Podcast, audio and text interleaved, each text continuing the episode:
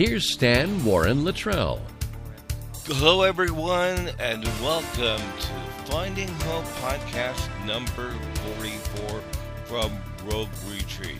This is a special episode for me because Matt Bodestrauss will be interviewing me about my experiences with vocational rehab and how I came to be here at Rogue Retreat. And remember that you can listen to the podcast through a myriad of platforms. And we are hosted by Anchor.fm. And we can also be heard on Apple Podcasts, Google, Stitcher, and most of the major platforms. In addition to TuneIn, and you can listen using your Alexa-enabled devices.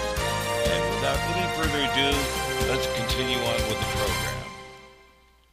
All right. Well, Stan, thank you for um, for being with us on our own show today as our guest, also host, um, for Finding Hope. And um, just, I just want to thank you for um, being willing to talk a little bit more about your story because it's been a little bit since we've done that. Um, so, one of the things that um, a lot of folks that are listening um, might not know about your background is that you have used a lot of um, employment agencies of, of sorts to um, help you be able to kind of navigate into the workforce. Um, and so um, we kind of we were talking yesterday about wanting to do a little story to talk about a little bit about your experience and what that's been like.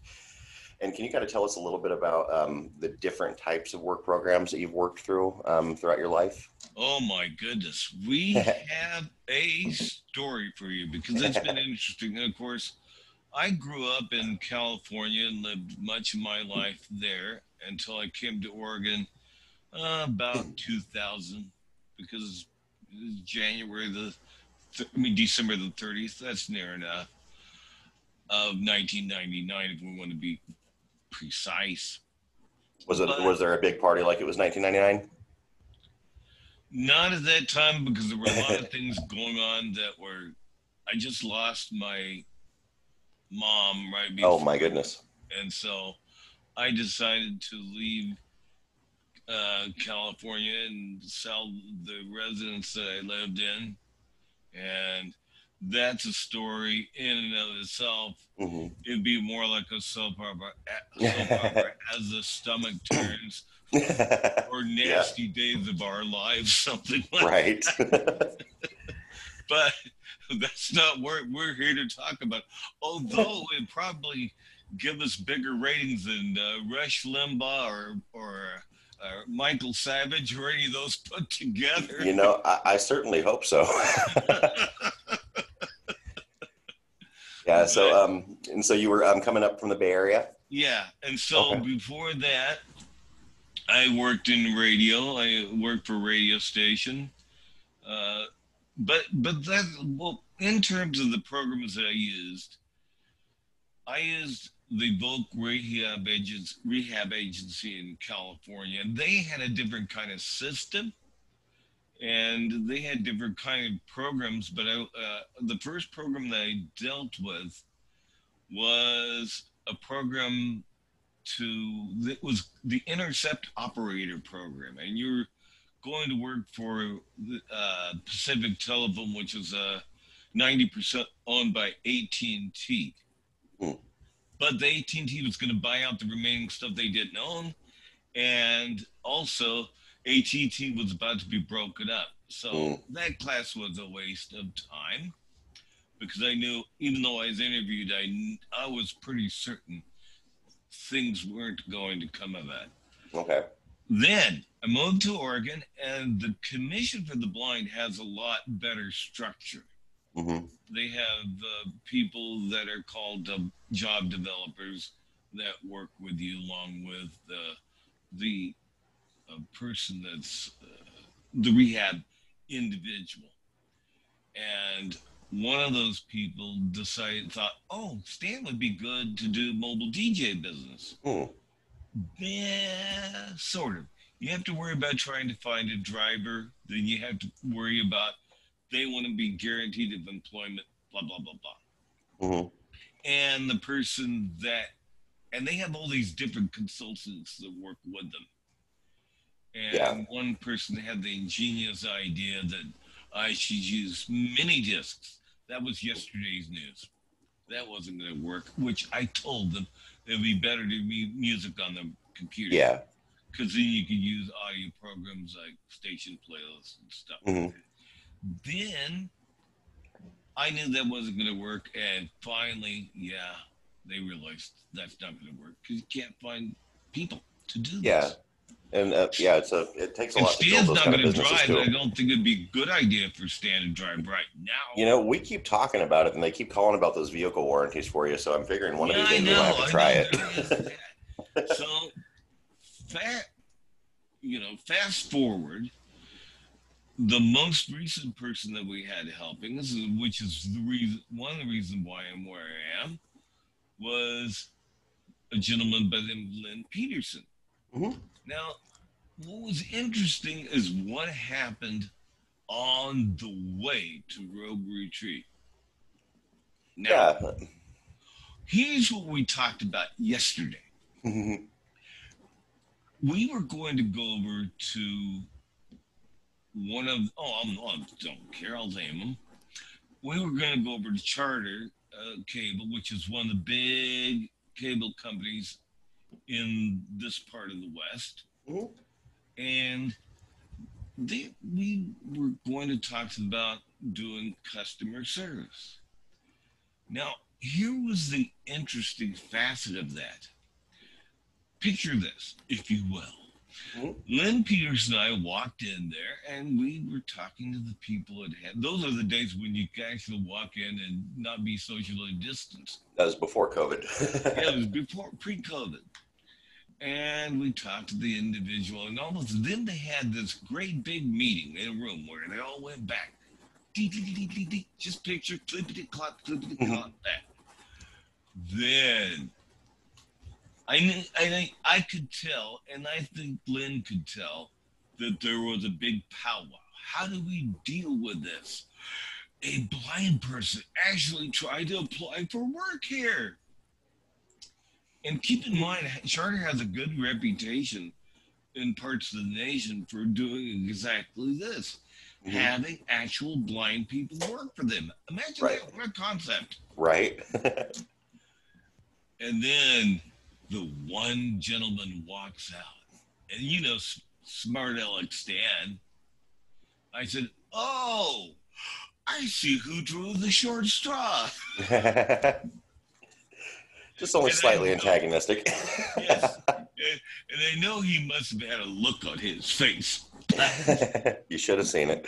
yes, I should have seen it. Oh, I wish I could have. But anyway, I, and I knew this was just going to go nowhere. Because people are not used to, uh, uh, especially in many communities, that a blind person actually working. We Mhm. have seventy percent unemployment rate. Yeah, that's a. I remember you talking about that a couple um, a couple weeks ago when you were talking about the statistics like, about that the, the unemployment rate, but then you also said the startling statistic about the homeless rate for those that are um, And blind as well. And uh, what was I said? Uh, I think it's something like a quarter of the blind population is homeless or something like that. Yeah, that's that's insane to think about. That is um, that's a lot, and And one reason that, well, there are several reasons for that. One of the big reasons, especially in major population centers, uh, y- y- you know, with everybody, you know, a lot of people come up here from California. Uh, I think Southern California more so than Northern, but, you know, end up here. But the rents are so high mhm. That a lot of people can't maintain uh, paying what you would have to pay for rent. yeah, because I imagine the majority of people that are blind are on fixed income with disability, Fixed income. and so There's a lot of times there's uh, either in in the states there's uh, social security or social security disability and what they call supplemental security mhm. uh, income. okay, and that is uh, you know you really have to to you know if you're lucky you you know then you have how much you can make and how much all the stuff you have to go through with just doing that is you know and I, I want things to equal out because a lot of times when we talk about it, yeah, the negatives, but the positives is are that there are a lot of uh, things that are accessible in terms of technology that mm-hmm. we didn't have earlier. Yeah. In earlier times. So, uh, with the advent of things like the computer with what we call screen readers and mm-hmm. things of this sort, or, or yeah, like the, the, yeah the adaptive technology's gotten better over the years. Technology, iPhone and, and Android, that has made things a lot a lot better in terms of just living living mm-hmm. life. I mean, I've seen so much transition in the last 35, 40 years. Mm-hmm. But a lot of people, in the defense of employers, a lot of people don't know what is out there. Yeah, and I think you know, and correct me if I'm wrong, but in your observations um, throughout um, your journey in life, have you found that people are unrealistically scared um, yes, of fact, people that have disabilities? Oh God, yes, and, and in the American Foundation of the Blind did a little study, and I know I hate studies because it all depends on how they're paid for and all sorts of stuff like that. But half of the American population are afraid to be around blind people to the extent that they're more afraid of that than they are of having cancer or hmm. having a heart attack or having a stroke. Mm-hmm.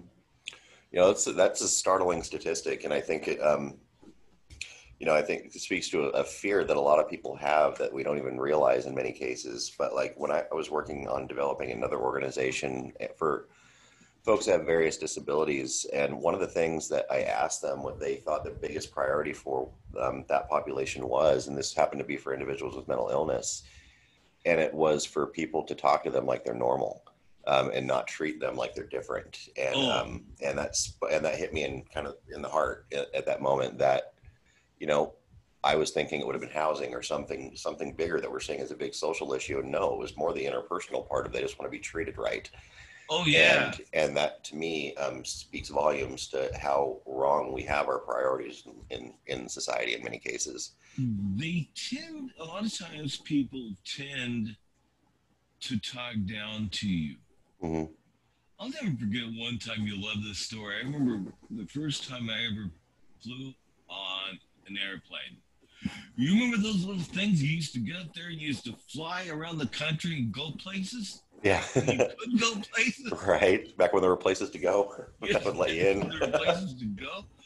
They, I had, I, I, I was around seventeen or eighteen, somewhere around there. We were going to see my mom and I were going to see my sister, who's just having a baby, he just had a baby in Oklahoma City. Mm-hmm. And went there, and, and those are the days. Imagine this when you actually were served an honest to goodness meal in your flight. Wow, last thing, only thing I got was peanuts. yeah, peanuts, yeah. And that didn't even come with a Snoopy character. But what happened was the stewardess comes over, God love her. Can't ask my mom. She wasn't even talking to me. Can he feed himself? Oh no. well, the smart ass teenager in me wanted to say something really, really no untoward and nasty. But Stan Stan stopped himself. that doesn't mean I didn't want to. me, baby. right. That's funny. But, you know, one thing though, Stana, that I have to point out is um, that is amazing about watching you and and just getting to know you over this time that we've been working together is that I know that you've had these these barriers placed in front of you in life in many cases, but you still have an amazing sense of humor about everything. And I feel like that is one of your biggest character assets that also kind of helps open doors for you. Um, how did you keep that? I, you know, it just is. I mean, I just know that because I know many a, a blind person that hates their lives. I'm thinking of a certain person I won't mention. Hates their life. Hates the fact that they're having to deal with blindness. They can't drive. They can't do this. They can't. They can't. They can't. And it's hard for me not to say something very, very, very nasty and not Mhm. nice. Yeah. Because you have a choice in this life. You either have to live and enjoy it and, you know, make hay where you can. Uh, you, you know, Mhm. make make chicken pie out of chicken stuff. Yeah. And you have that choice, or you don't, you ju- just go away. Well, I choose to enjoy life and, and make the best out of this situation. hmm And, and I think that served me well. Um, Absolutely. I, th- I, I think it has. I think um, one of the things that um, kind of catches me off guard, and when I first met you, especially, was your sense of humor. Um, but at the same time, that sense of humor was also what disarmed any kind of tension or fear that I might have about how to interact with you. And it just kind of it led me to where you wanted me to be. And it was just absolutely amazing to be able to see that and then to learn about your background because like a lot of people don't realize that you have a life of experience with this, but you've been to college, you've done all these different things, and you have all this life experience, and you've maintained this amazing personality throughout it. And um, and I just it's awesome to see that. Well, one of the things that I realized that a lot of times, unless you, and there's nothing wrong with doing this, but most blind people that are employed, uh, at least in the States, end up working in a uh, federal or state agency. Mm-hmm. They're called the employers, at least when I was growing up, they were called the employers of last resort. Okay.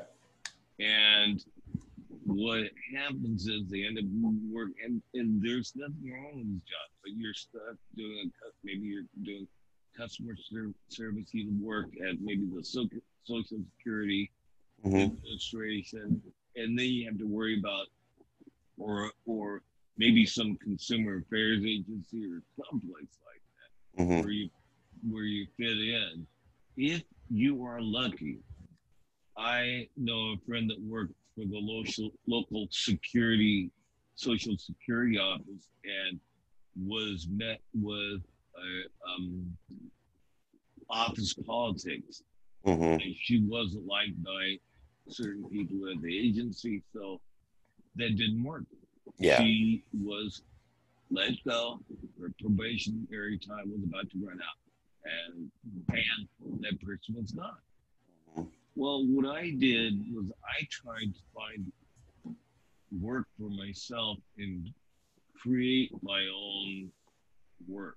hmm Um, I, the first job I ever had, uh, God love one of my friends that work, uh, worked with uh, that I knew in radio, got me a, a um, internship.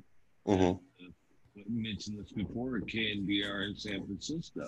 Yeah, that was your first radio gig, wasn't it? That was my first gig. I did ratings research, and I did some other things for NBC, and then I worked for their FM station. But the thing is, I had to. The bad thing was, back in the days when we used typewriters. hmm I think you've seen them. Maybe you've seen them in a museum. Yeah, I, I think I used to use one as a boat anchor at one point in time. you do not use that. Uh, king, ch- taking those on a BART train and going to San Francisco was not fun. And anyway, you had to tab, and you didn't have any visual. You had to tell, actually, tab to where the you thought the tab was and fill in the information you needed to do. hmm And I, one of my parents, you know, was there to help me out, but I didn't want to depend on another person to do something, but I couldn't do it myself Mhm. without sighted assistance to make sure everything was put the way it was. Yeah. You can take the calls and do everything like that. But after six months, I said, oh, I can't do this. I cannot do this anymore because it wasn't doing me any good and it was just making me depressed because that person was there because the person loved me and wanted me to succeed. But the, sometimes that's not enough Yeah. because I that person's not even getting paid. That person's mm-hmm. doing the goodness of their heart. Yeah. That's hard for Stan to deal with. Yeah. No, You it's know me. understandable. and so that was gone. That was that was finished. Then I worked for another radio person. I've always been in, interested in weather, so I ended up doing weather with a very famous radio person out in San Francisco, uh, a guy by the name of Dr. Don Rose, very famous. And then after that, uh, came the uh, the intercept operator thing. Anyway, after that, then later on, I another radio gig, and that was interesting because uh, a couple, a couple different radio stations, but then the same one of the same people that was involved in that endeavor call, uh, got in touch with me on Facebook Mhm.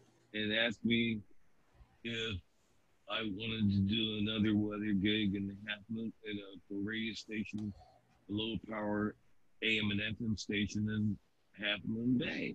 hmm And I said, Yeah, I'm interested.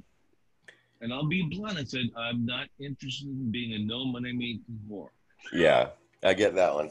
Those are the And worst kind to be. And so that was enough. And, you know, they, okay, they're paying me stipends, and that works.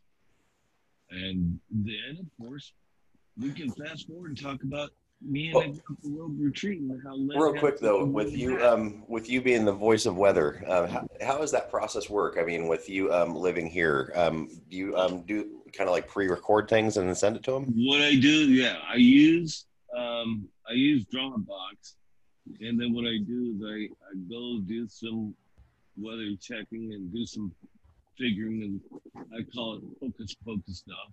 Yeah. And then what I do is I record the forecast, uh, send them a link like what we do with the Finding Hope podcast, yeah. and then they insert it in their automation Gotcha. a friend of mine does a morning show. That the friend that I talked to, um, and he does the morning show, and he and, and my weather forecasts are used as an insert. And if people want to listen, which we always encourage people to do, and if you like music from the 50s through the 90s, hmm you can That's- go to khmbradio.com I love it. and the listen link, and bam, And we listen. and we'll get to hear Stan's voice. It's, that, that's right. And, All right. uh, I, I'm between 6 and 9 a.m. in the morning Okay. and 3 to 6 p.m. in the afternoon. There, That's- another shameless plug. That is amazing. Um, no, thank you for sharing that. Um, that's I, I I've often w- I've wondered what where it was and figured this was the perfect opportunity to get you let get you to sound that out for everybody. Um, that's amazing. So um, and so just so people are aware, um, Stan is definitely um, available for hire as a voice talent if you need him for something. um, but I'm all, definitely available for hire. and, you know? Absolutely. And then, um, so Stan, I love hearing about your experience and everything. And you had mentioned Len Peterson, who also um, is the individual that introduced you to us over here for, at Rogue Retreat. Um, and he had a personal relationship with Chad that kind of got that door open um, to get that meeting going. But, um, you know, a lot of people don't realize that you've been here now for over a year. Um, July 11th. yeah, and so um, can you talk a little bit about how um, how that process happened and um, and the fact that we've now gotten you away from being a subsidized employee? Yeah, I, July 11th, we started out and we're, um, there was a, there was an agency called, oh, what was that? It had, I forgot the name of it now. Which one? Um, No, not See. the commission, but the agency that, that was paying my paycheck. oh, Galt. Galt. Yep. in Galt, and and that's what I've been doing here. A lot of these uh, agencies like Galt, and then before that there were the Easter Seals and Experience Works. They were both uh, different agencies that would subsidize, uh, pay me to be at, of course, I had the genealogy library before this, hmm and then, but the Galt uh, Foundation paid for my work here. Yeah. And my goal was to get out of being uh, having subsidized payment. hmm And and for for folks that might be listening, that um, is where an employee might be working with an employment agency, and their work there is being paid by another entity. Um, and in this case, it was Galt um, that was doing that. But um, just I just wanted to clarify that for those that might be listening. It is very important. To, and these things are good, but a lot of times these entities are just, you know, they, they they get you from point A to point B, but there's no. The ultimate goal would be for a person to be able to be paid hmm as a participating member of society and not as uh, a money just just changing from one pocket to another. And I didn't know how this was going to work. hmm I was concerned about how it was going to work, but but once I mo- walked into Rogue Retreat, I said, "Damn, darn it, this had better work because I love it here." yeah, I can imagine it can get frustrating to have trial after trial and it not work out, or to find that they just don't have the bandwidth or the ability to do those They don't have it a lot of times, and I think one of my biggest problems with a lot of these agencies are that if you if you're working with an agency like um, Experience Works or or the Easter Seals, which does what they used to do, if you have a population, a hard to employ population like the blind, hmm mm, it's hard to go and go from being there to being in a, in a, a regular place because one, a lot of employers, prospective ones, don't know what a person can do and what technology it can be harnessed to make them to make us do what we do. hmm So we're constantly always having to try to prove ourselves, and sometimes there's only so much you can do. Yeah. It's- it's- you, you get tired of doing this, uh, a- and that's the reason I wanted to be able to do what we did, and I ended up. They didn't plan it this way, but I ended up being a uh, becoming an independent subcontractor because I didn't want to have to. I love being there, but I I I like to have more freedom Mhm. me to do the job and do what I think is best in creating that job. Yeah, absolutely. And being the independent independent contractor, it also gives you some flexibility on your own to be able to have multiple job sites and do multiple jobs like you're now starting to do, um, like with doing the Finding Hope podcast with us, and then also your weather gig down um, down in California. Um, it's it makes sense. The only downside is that you have to account for your taxes. Well, you know what? At least I have that to to do. I mean, yeah, I I just am just so jazzed about being there, and um, you know, working with the people I get to see on a daily basis because that gives me energy.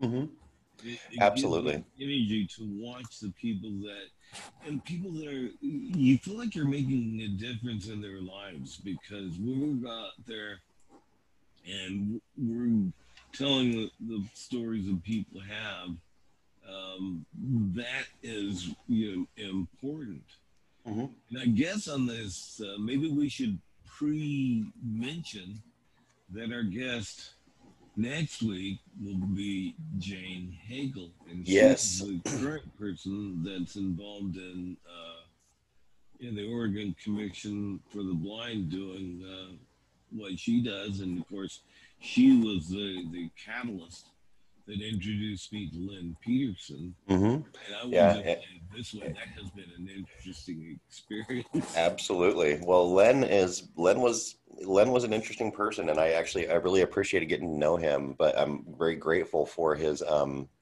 connection with Chad that brought you here. Um, yes. because that was what um, kind of pr- prompted the meeting. And then um, as we were sitting there talking, and I was even wrestling with, okay, what are we going to do? and the first thing that popped in my head when you mentioned radio was, well, I've wanted to do a podcast since I got here, so this looks like it's what we're going to do. Well, and I was very happy because one of the things that made it difficult, other than when we did the podcast, is Mhm. when we would come in. Well, when we when I would come in there, well, a lot of times what we ended up doing was, mm, well, time wasting. I guess I don't know what you call it, but it was it was not time wasting because of the people like Carol. Know, Yeah. so I got the feel for the organization, so that was good. And seeing, Mhm. seeing the work that people did there. Yeah. There was a lot of times when I kind of felt that we could have been productive in a different way. Let me put it that way. Yeah, most definitely. Um, you know, and I think um, it was one of the benefits that we had when you first came in was we had to kind of feel out what we were going to do.